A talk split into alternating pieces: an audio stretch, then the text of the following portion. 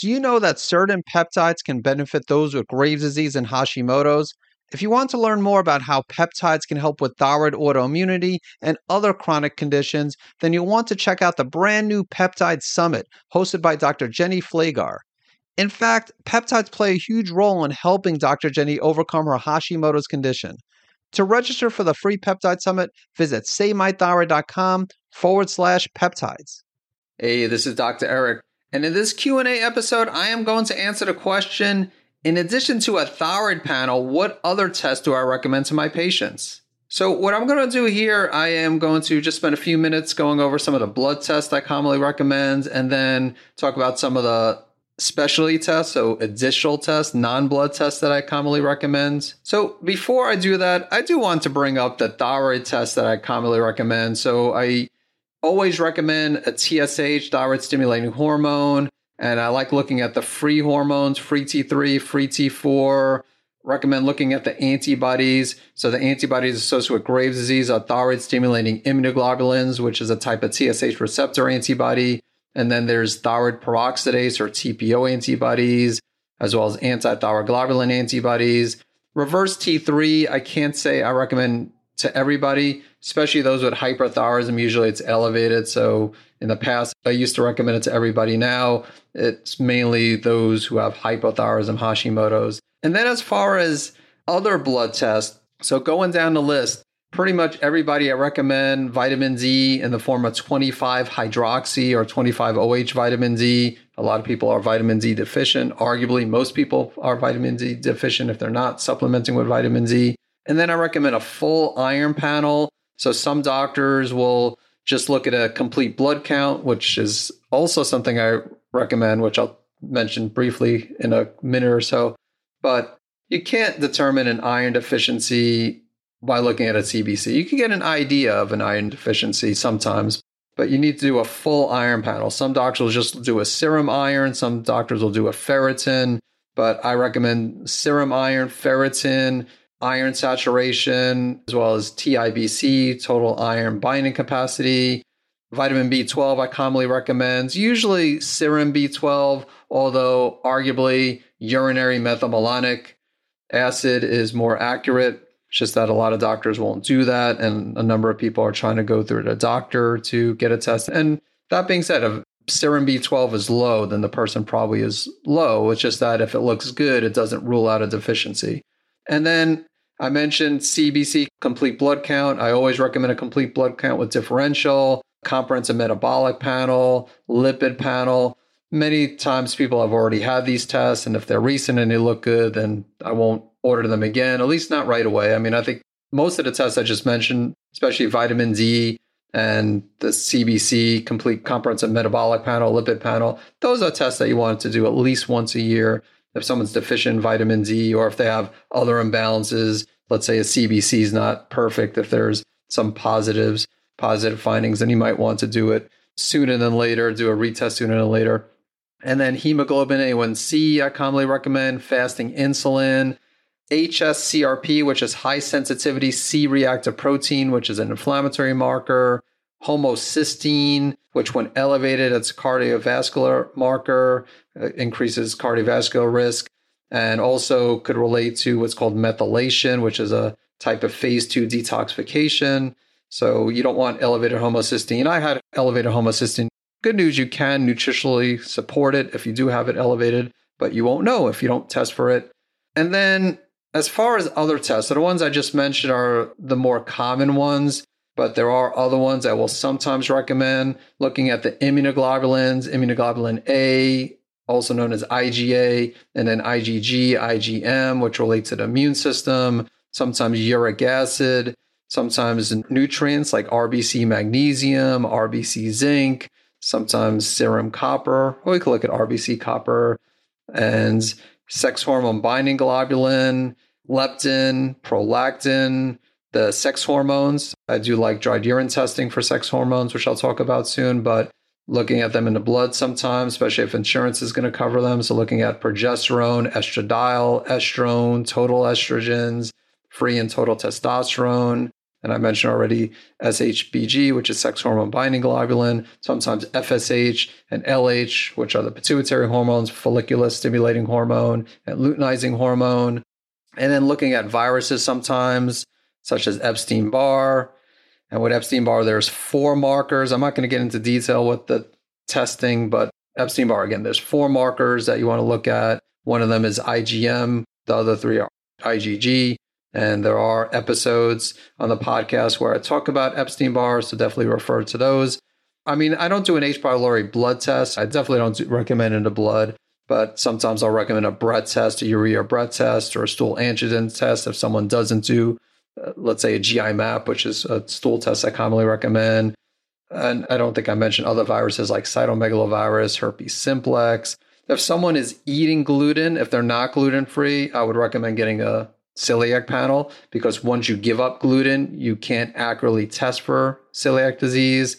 And then sometimes I'll recommend a fatty acid profile. There's a company, OmegaQuant, and they offer an omega 3 index plus test that you could do. They offer three different tests. You could do just a basic omega 3 index, which is better than nothing, but I usually like the middle test. And the top test is like $20, $25 or more. So it's not a huge difference between getting the middle test and a top test. And so let's talk about some of the other tests I commonly recommend.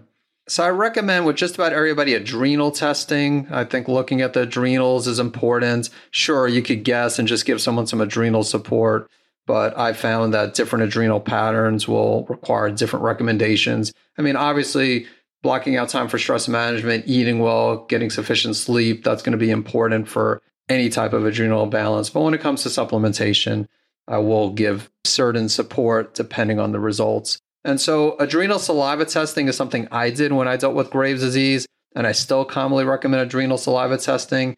A big benefit of saliva testing, it looks at the circadian rhythm of cortisol. So, cortisol should be at the highest levels in the morning and then gradually decrease at the end of the day, throughout the day. So, with blood testing, most people just get a single blood test of cortisol and so that's not really giving a good idea when it comes to the health of the adrenals. Also, saliva testing usually looks at DHEA, which you could also look at in the blood, but it looks at DHEA. The company I use looks at 17 hydroxyprogesterone, a marker called secretory IgA. But there's also dried urine testing or DUTCH testing, which I've been using now for a number of years. So, dried urine testing also looks at cortisol, the circadian rhythm of cortisol, but then looks at the different hormones and looks at the metabolism of hormones. And you can't look at the metabolism of hormones anywhere else. It has to be in the urine. So, looking at estrogen metabolism could give us some value. Also, looks at cortisol metabolism and has other markers too organic acids, not comprehensive organic acids, but some organic acid markers, melatonin. So, I really do like the DUTCH test. And if someone is interested in looking at their sex hormones and the metabolism, then I will do this over the saliva test. Otherwise, most of the time, I'll recommend saliva testing to look at adrenals. I also like doing a hair mineral analysis test. This is more controversial. There are some practitioners that completely dismiss this. And I admit that it's not a perfect test. There are some markers I don't pay attention to, like when it comes to minerals most people have low iron on a hair mineral analysis, and that's not completely accurate. I would never supplement with iron based on the findings of a hair test. That's why I mentioned I always do a complete iron panel. But I do look at some of the markers, and sometimes you could find elevations like high copper, copper toxicity, for example. High manganese is common. And then it looks at some of the toxic metals, aluminum, which is commonly elevated on a hair test, mercury, lead, arsenic and cadmium, and it's a pretty cost effective test. So that's something also I commonly recommend. So, food sensitivity testing, if you've been listening to this podcast for a while, you know that I don't commonly recommend food sensitivity testing. It's not something I frequently recommend. Although I will say that since 2022, 2022, I've been recommending mediator release testing when I do recommend food sensitivity testing. Again, not something I recommend across the board but this can help to identify foods that are causing inflammation. That might not be a part of an elimination diet. So it's something that you could argue everyone should get some type of food sensitivity testing. Again, I find the IgG food sensitivity testing to not be completely accurate. Again, is mediator release testing completely accurate? Well, I don't know if any test is completely accurate, but I think it is more accurate than the IgG testing. But it is expensive. It's an expensive test, and I just need to prioritize the testing, which I should have said early on is that it's important to understand that I'm not recommending all these tests. So, again, the blood tests I mentioned are common, even the ones I mentioned towards the end when it came to the blood tests. I can't say I recommend like cytomegalovirus for everybody and a fatty acid profile. I mean, everything is optional to the person, but some blood testing I recommend, adrenal testing, hair testing, mediator release testing. I can't say I recommend to everyone. Comprehensive stool panel, I commonly recommend. Again, not to everybody. But I do like looking at this test because for those, especially with Graves and Hashimoto's, you need a healthy gut to have a healthy immune system. And again, those are more immune system conditions than thyroid conditions. So this looks at potentially pathogenic bacteria, very comprehensive test for H. pylori. Not only looks at H. pylori, but looks at virulence factors for H. pylori, looks at parasites, yeast, even though stool testing isn't the best test when it comes to yeast. But if someone has a yeast overgrowth, a candida overgrowth, you definitely want to pay attention to it. If it's negative, then you might want to look elsewhere if you're suspecting uh, yeast overgrowth. And then it looks at other markers, pancreatic elastase, calprotectin, which calprotectin is a marker associated with gut inflammation. But usually it's not elevated unless if someone has a condition such as ulcerative colitis, which is a type of inflammatory bowel disease that like they have to have a lot of inflammation going on. Arguably, most people I work with have some type of gut inflammation, but it's usually not enough to significantly raise the calprotectin. And then organic acids testing. So I mentioned that briefly when talking about the dried urine test, the DUTCH test. They have a small organic acid section but there's a couple labs, Great Plains Laboratory, Genova Diagnostics, they have more comprehensive organic acids tests.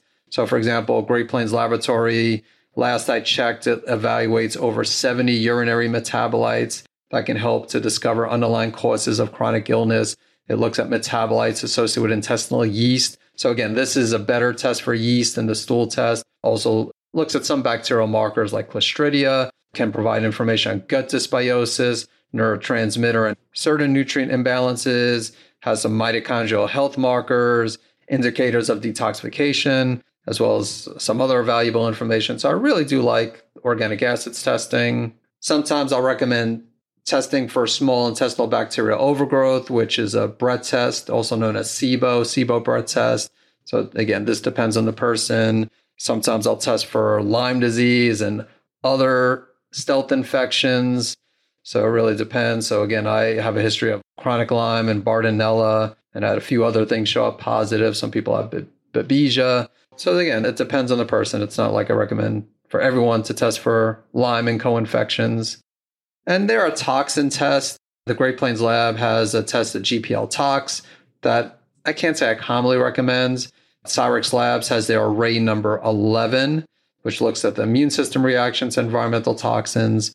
Again, not something I recommend to most people, but sometimes I'll recommend. Genetic testing, still something I don't recommend to everybody. I know there are practitioners that recommend genetic testing to everyone, and maybe eventually I'll reach that point. But as of now, it's not something I recommend to every single person. Sometimes I'll do a life extension as a separate test for MTHFR and COMT, which are common genetic variations that could affect what's called methylation.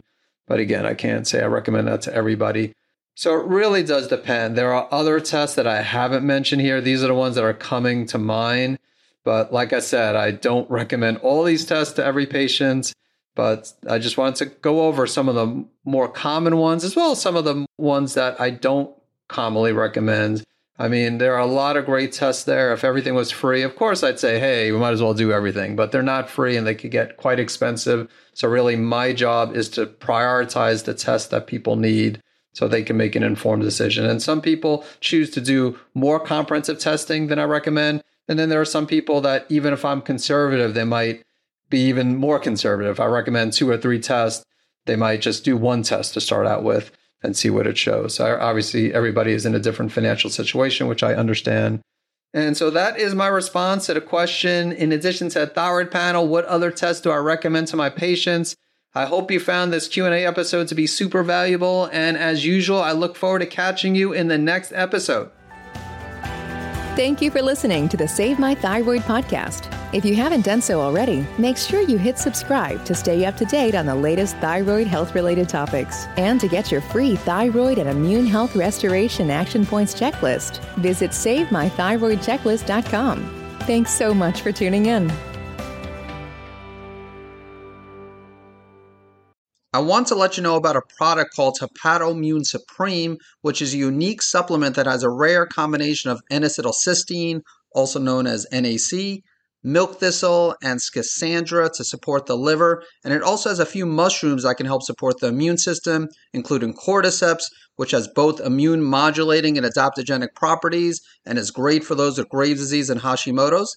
To learn more about Hepatomune Supreme, visit SaveMyThyroid.com forward slash liver support.